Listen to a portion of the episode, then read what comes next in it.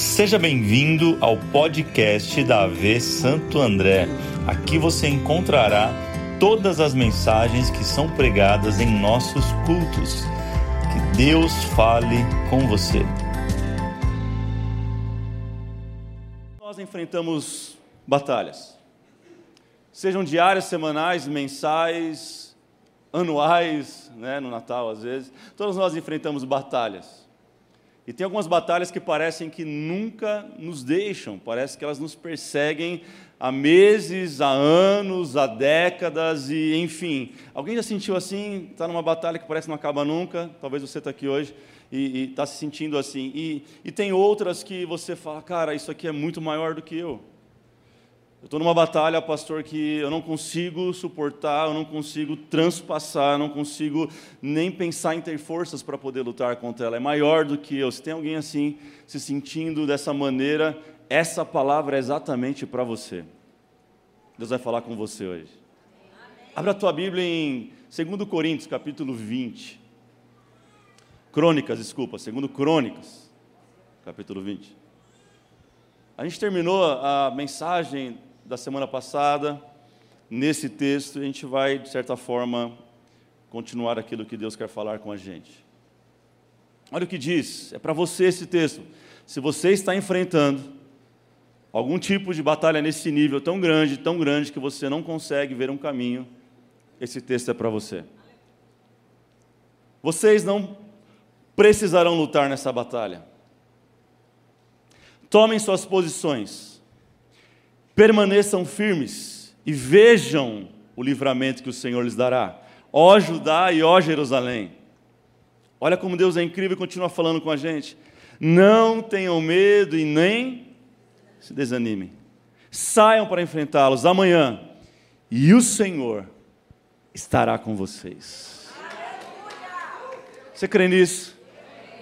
Pai, nós cremos que essa palavra é para nós, talvez não para todos nós, mas ela é especificamente para alguns de nós nessa noite, aqui em casa online.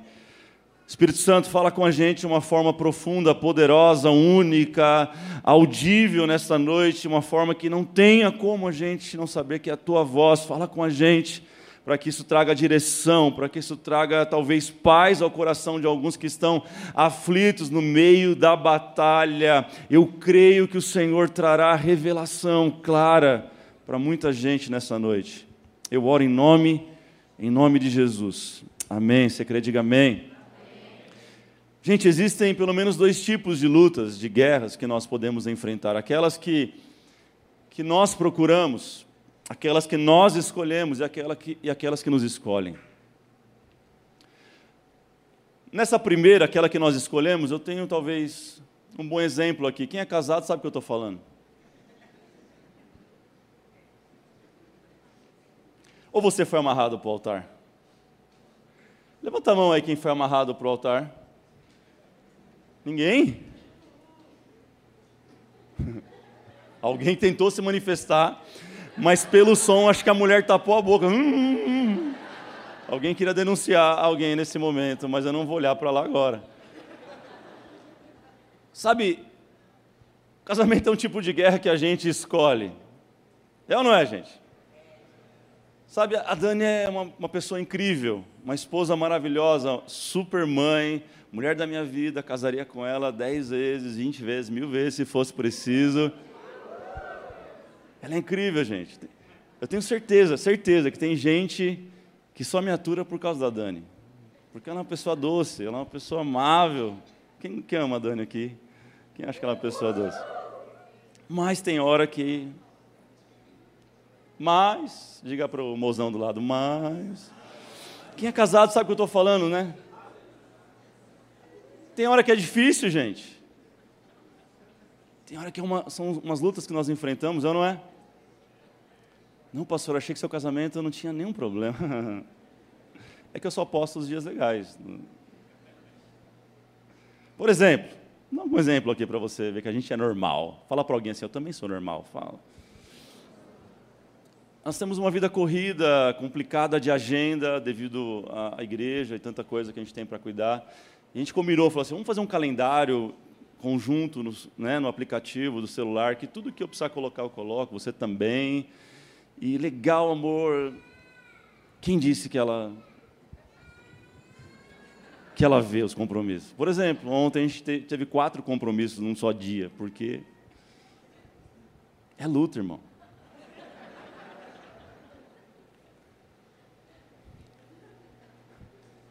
Eu sei que não é culto de casal, não, gente, mas eu preciso falar porque tem tudo a ver com a mensagem isso aqui. Eu amo minha mulher. Mas às vezes ela, para não chatear o vizinho de baixo, que a gente mora no apartamento, ela acaba largando o sapato, assim, num lugar que inapropriado da casa. E de madrugada, às vezes, eu acordo para ir no banheiro, beber água. Quando eu vejo, eu estou de joelhos, no meio da sala, e, e eu não estou orando, eu estou porque eu caí. Algum objeto não identificado no meio do caminho. Você entendeu? Tem luta que a gente escolhe, tem ou não tem? Mas tem outras que nos escolhem, e Josafá ele está enfrentando justamente uma dessas. Ele está diante de uma batalha que ele não escolheu. Olha o que vai dizer o verso 1 de Crônicas 20. Depois disso, os filhos de Moabe, os filhos de Amon, com alguns dos meunitas, vieram para fazer guerra contra Josafá. Ele estava tranquilo, mas os caras resolveram fazer guerra contra ele. Então, vieram alguns que avisaram Josafá, dizendo: Uma grande multidão está vindo contra Judá do outro lado do Mar Morto da Síria. Eis que já estão em Azazon Tamar, que é em Enged, gente. Ou seja, além de ele não ter procurado, os caras estão vindo por trás, sorrateiramente contra a vida de Josafá. Ele está enfrentando de verdade uma guerra que ele não escolheu, que ele não quis entrar. Alguém aqui já estava tudo bem na sua vida e de repente algo te pegou de calça curta, desprevenido? Você dormiu domingo, uau, culto incrível, Deus falou, e a segunda-feira a luta fez assim, bom dia, o telefone tocou, e você falou, de onde você veio? Eu vim por trás, eu vim sem, sem dar notícia. É isso que ele está enfrentando, porque existem lutas que nos encontram e a gente não escolhe. Faz sentido? Já Josafá, dois capítulos antes, ele não era esse homem, ninguém é tudo isso, gente, ninguém toda hora tem a mesma atitude correta que nós deveríamos ter, porque diante disso ele vai buscar o Senhor. Verso 3 diz: ele decidiu buscar ao Senhor. Foi isso que a gente falou semana passada, você lembra? Ele foi orar, foi buscar ao Senhor, mas nem sempre a gente age como deveria agir. Não fica olhando com essa cara de angelical para mim, dizendo que você ora todas as vezes que precisa, que você jejua toda vez que precisa, que a gente não é bem assim. Josafá também não era assim. Capítulo 18, verso 1, vai dizer que ele faz uma aliança com nada mais, nada menos com Acabe. Para quem não sabe quem é Acabe, é o esposo de uma mulher famosa na Bíblia, chamada Jezabel. Jezabel, pensa, talvez seja a pior referência de mulher na Bíblia. Jezabel é aquela que perseguiu Elias, lembra de Elias, o profeta? É uma mulher terrível. Como é que pode um homem de Deus, no capítulo 20, dois capítulos antes, estar fazendo uma aliança com um homem que não tinha nada a ver e se enfiando no meio de uma guerra? Lê na sua casa depois do capítulo 18, você vai entender. Uma guerra que ele buscou e no meio do caminho ele, ele fala para Acabe assim: ó, vamos buscar ao Senhor. E Acabe chama alguns profetas que. Sabe profeta que só fala o que a gente quer ouvir? Aparece alguns na história e só falam: não, você vai vencer, vai dar tudo certo. E Josafá, não convencido, fala assim: vamos chamar mais um profeta? Ah, tá bom, chama mais um. Aí aparece Micaías na história, um profeta. Um profeta verdadeiro, Deus vivo. Porque profeta é aquele que fala o que a gente precisa, não o que a gente quer. E ele fala assim: ó, não entrem nessa guerra. Essa guerra não é para vocês. Sabe o que eles fazem? Eles entram na guerra. Josafá quase morre nessa guerra por fazer uma aliança com quem não deveria fazer. Cuidado com as alianças que você faz, elas podem te enfiar em guerras que não tem nada a ver com você. Acabe não tem a mesma sorte. O verso 34, capítulo 18, vai dizer que Acabe morre por ter entrado numa guerra em desobediência ao Senhor. Esse foi o fim dele, porque entrou numa guerra que não deveria. Eu aprendo muitas coisas com esse texto. Sabe, a primeira coisa, anote isso no teu coração, escreva isso na tua agenda, no teu celular. Pare de comprar uma briga que não é sua.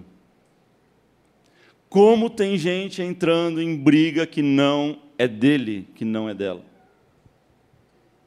Vou ter que falar de casamento de novo, não do meu agora. Quem nunca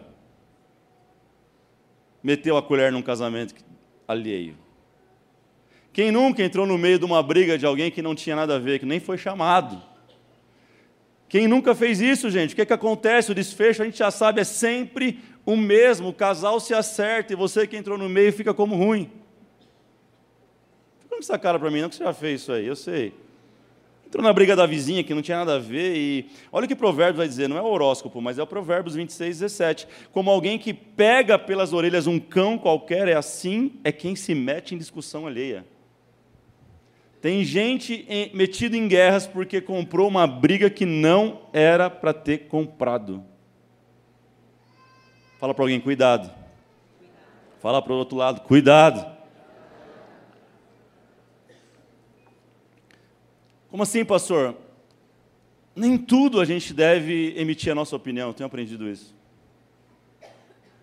Nem tudo eu tenho que me pronunciar. Não, pastor, você tem obrigação, e às vezes as pessoas cobram isso da gente, porque a gente tem um Instagram, uma rede social, e acham que a gente tem que se posicionar de tudo. Ei, ei, ei.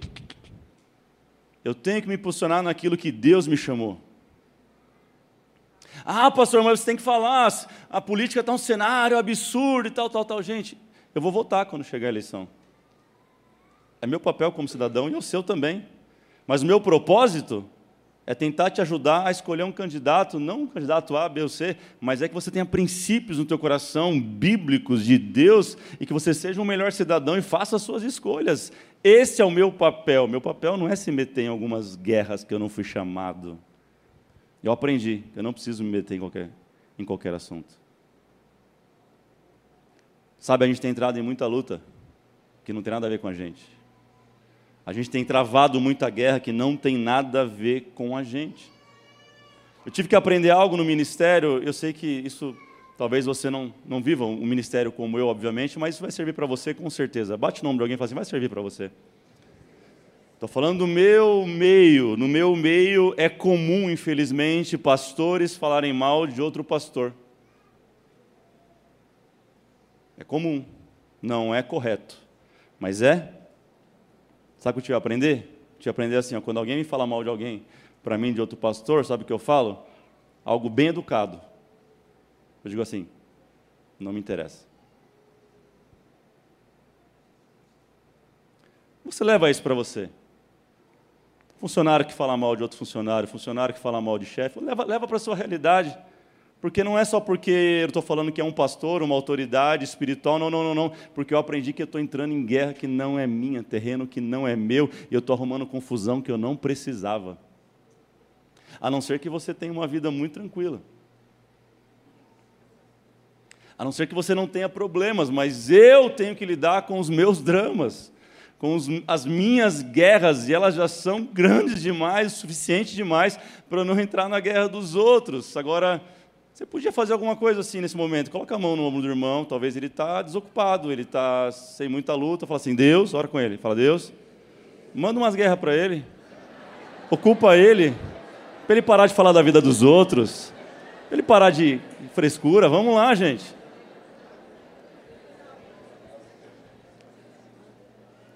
Você não, presta atenção, olha para cá, você não precisa comentar todos os posts que você vê no Instagram. Você nem conhece a pessoa e está falando um monte de groselha. Você nem sabe o que está acontecendo e está emitindo opinião, não, porque eu sou assim mesmo, eu falo. Você não passa de mal educado. Pronto, falei. Hashtag fica a dica. E não gostou, não... me perdoa. É com amor e carinho que eu te falo. Tem gente que fica caçando publicação para poder comentar, deixa eu ver qual que é o babado de hoje, qual que é, qual que é a, Gente, tanta coisa para cuidar. Arruma um gato. arruma um cachorro, um papagaio, arruma uma coisa para fazer, gente. Você está entrando em guerra porque está desocupado, só pode, porque se você focar nas suas guerras, você vai gastar energia nisso, sim ou não? Diga para alguém, não compre uma briga que não é sua. Anote aí, segundo lugar, você precisa identificar suas guerras.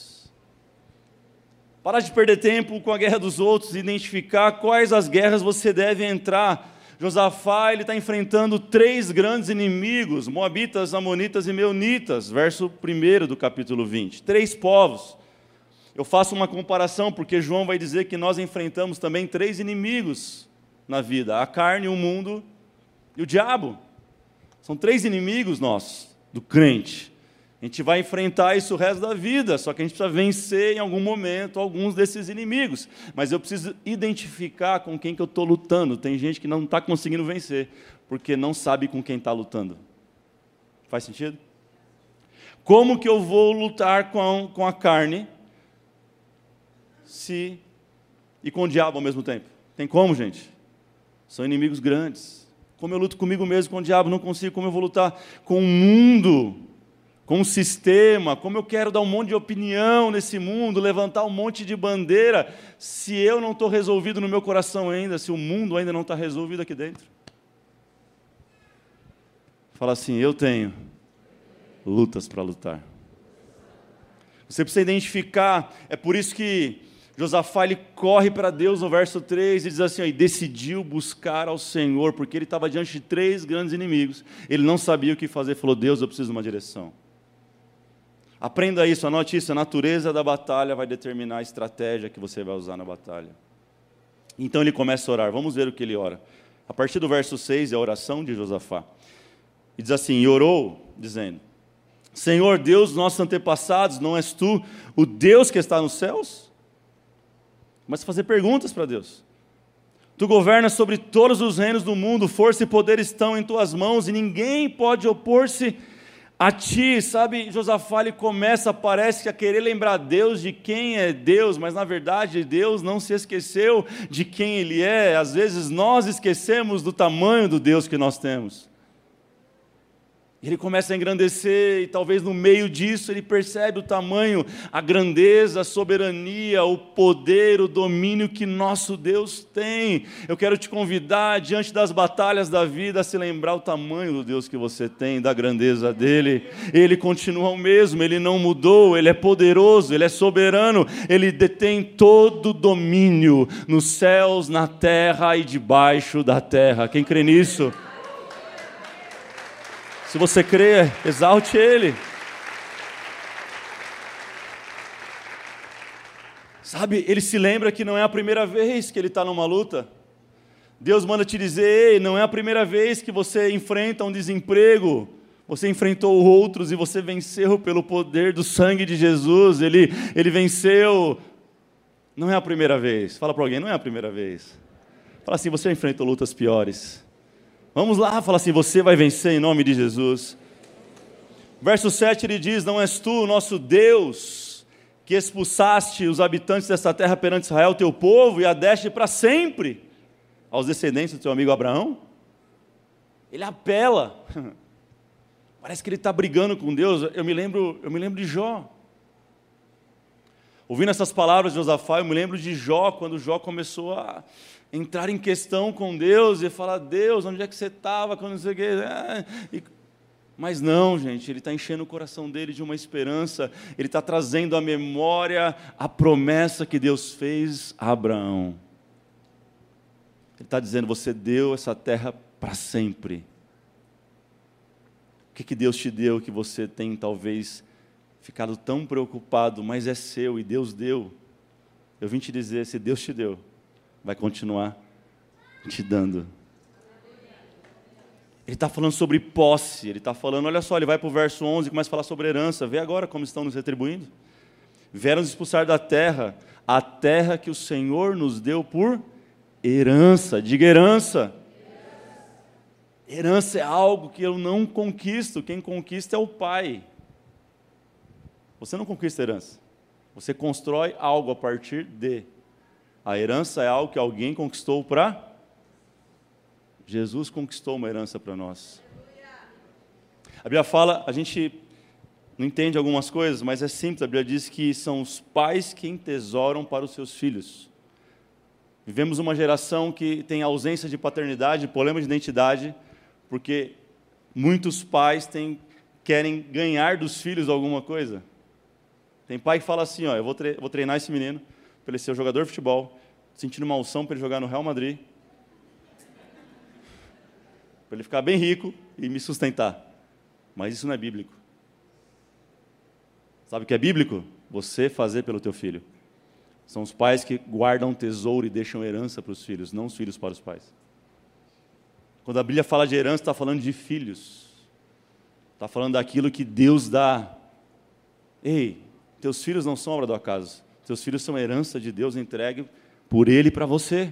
Para você cuidar sim, para você zelar sim, para você educar sim, mas estão nas mãos dele. Aquilo que Ele dá, Ele mantém. É isso que Josafá está falando. O Senhor deu por herança, Deus, tá, Deus vai ver a resposta de Deus daqui a pouco. Aquilo que Deus dá, diga para alguém assim: aquilo que Deus dá, Ele suporta.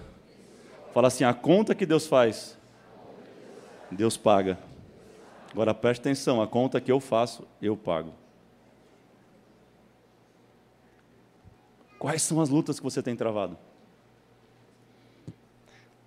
Quando é posse de Deus, meu irmão, é problema de Deus.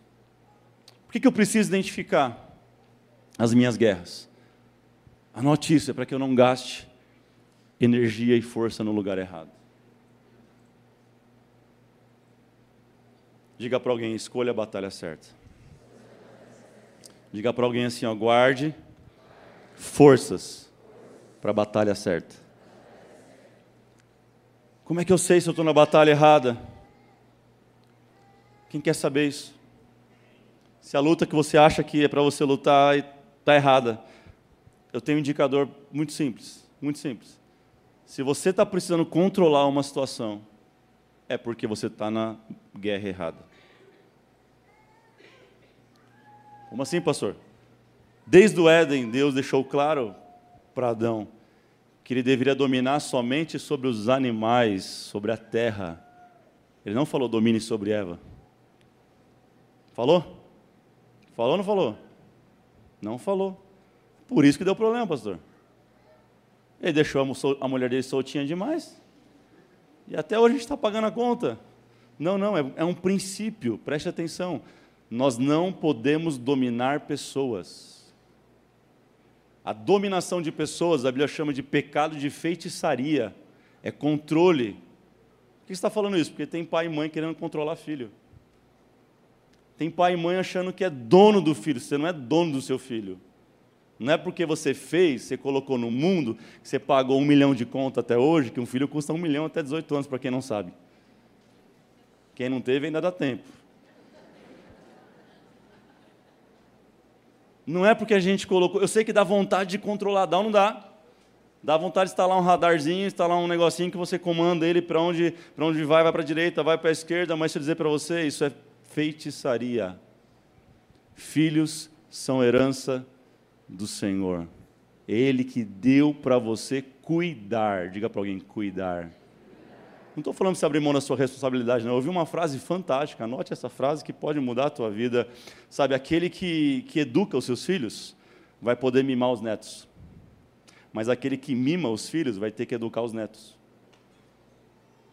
Eduque, cuide, faça sua parte, mas controlar Todo controle pertence a Ele. Todo domínio pertence a Ele. E Deus, em Sua soberania e poder, Ele decidiu não controlar, Ele deu livre-arbítrio.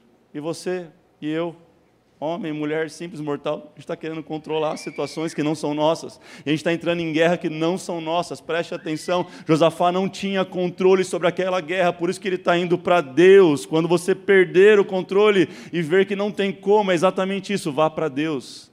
Clame por Ele, que Ele responde. Tem gente entrando em guerra, meu irmão, totalmente incerta.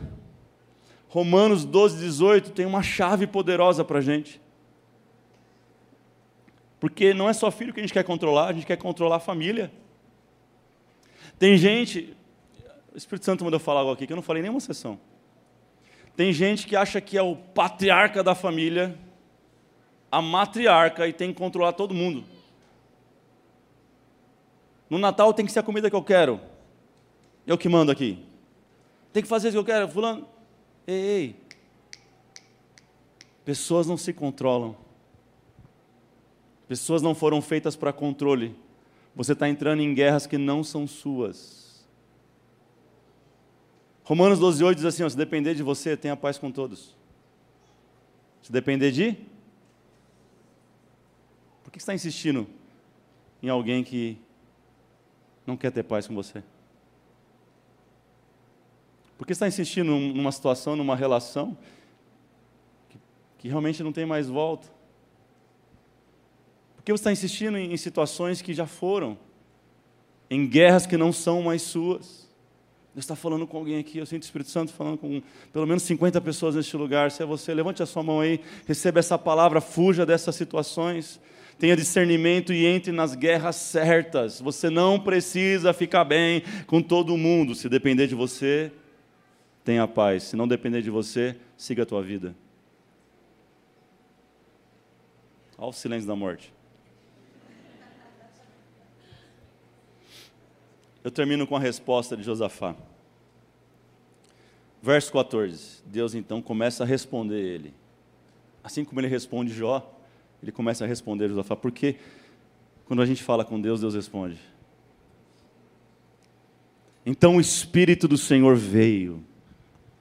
Ah, como é bom quando o Espírito de Deus vem sobre nós. Ele vem sobre Jaziel, filho de Zacarias, neto de Benaías, e vai falando a família inteira. E ele disse assim: ó, escutem todos os que vivem em Judá em Jerusalém, e também o rei Josafá. Assim lhes diz o Senhor. Quantos aqui querem ouvir a voz do Senhor nessa noite? Não é a minha voz, é a voz dele. Está dizendo para alguém assim: ó, não tenham medo e nem fiquem desanimados por causa desse exército enorme. Onde está você que tem enfrentado lutas maiores que você? Deus está falando com você. Essa batalha não é sua. Essa batalha é minha, diz o Senhor. Diz o Senhor. Está enfrentando algo maior que você? Então entrega essa batalha para Deus hoje. Se coloque de pé em nome de Jesus.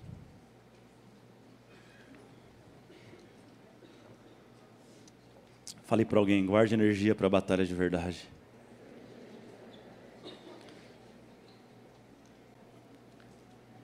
Na vida real a gente enfrenta um leão por dia. A gente mata um urso por dia, um leão por dia. Sim ou não, gente? Existe uma vida real lá fora. Não adianta a gente chegar aqui, levantar as mãos e adorar Jesus aqui é muito fácil, mas existe uma guerra para ser travada e Deus está te dando a oportunidade de lutar as guerras certas. Deus está te chamando para lutar as guerras certas e aquelas que não são suas. Ele está te convidando a entregar para Ele nessa noite. Eu quero orar por você que tem enfrentado lutas maiores do que você. Não é para todo mundo, não é para metade da igreja, mas tem algumas pessoas pontuais o Senhor tem falado no meu coração que precisam entregar estas guerras para Ele. Você não vai vencer. É dele. Ele está dizendo: Eu posso. Entrega para mim, lança para mim. Sai do teu lugar hoje, querido. Eu te desafio é muito específico. São lutas maiores que você não vai vencer, você não tem como vencer, você tem insistido. Sai do teu lugar. Vem diante do altar do Senhor e vem entregar para Ele que a tua atitude de dar esses passos até aqui seja clara, dizendo: Deus, não é mais meu esse problema, esse problema é teu. Essa luta não é mais minha, essa luta é sua. Deus quer dar vitória a algumas pessoas neste lugar. Vamos lá. Olha o que ele diz, verso 16. Amanhã, diga assim: amanhã. Pessoas vão vencer amanhã. Eu profetizo que tem gente aqui, escute isso. Tem gente aqui que vai acordar amanhã com uma notícia boa. Eu profetizo que tem gente aqui que vai, vai abrir amanhã o resultado do exame vai estar lá, negativo, curado, restaurado, redimido. Gente está lutando com câncer, com doenças terminais. Eu declaro o favor do Senhor sobre a tua vida. Isso é a guerra que você não pode guerrear, essa guerra é do Senhor. Ele está dizendo amanhã, daqui a pouco, no futuro, alguma coisa vai acontecer, o Senhor vai vencer essa batalha. E verso 17 ele diz: Eu termino repetindo ele: Vocês não precisarão lutar essa batalha. Pastor, o que, que eu faço? Ele diz, verso 17: Tome suas posições. Fala para alguém: Tome posição. Vamos, fale para alguém: Tome posição. Diga assim: permaneça firme e veja o livramento do Senhor. Pastor, se eu não tenho que lutar, o que, eu tenho que fazer? Verso 18. Coloca aí. Verso 18. Josafá prostrou-se com o rosto em. E todo o povo de Judá e de Jerusalém prostrou-se em adoração perante o.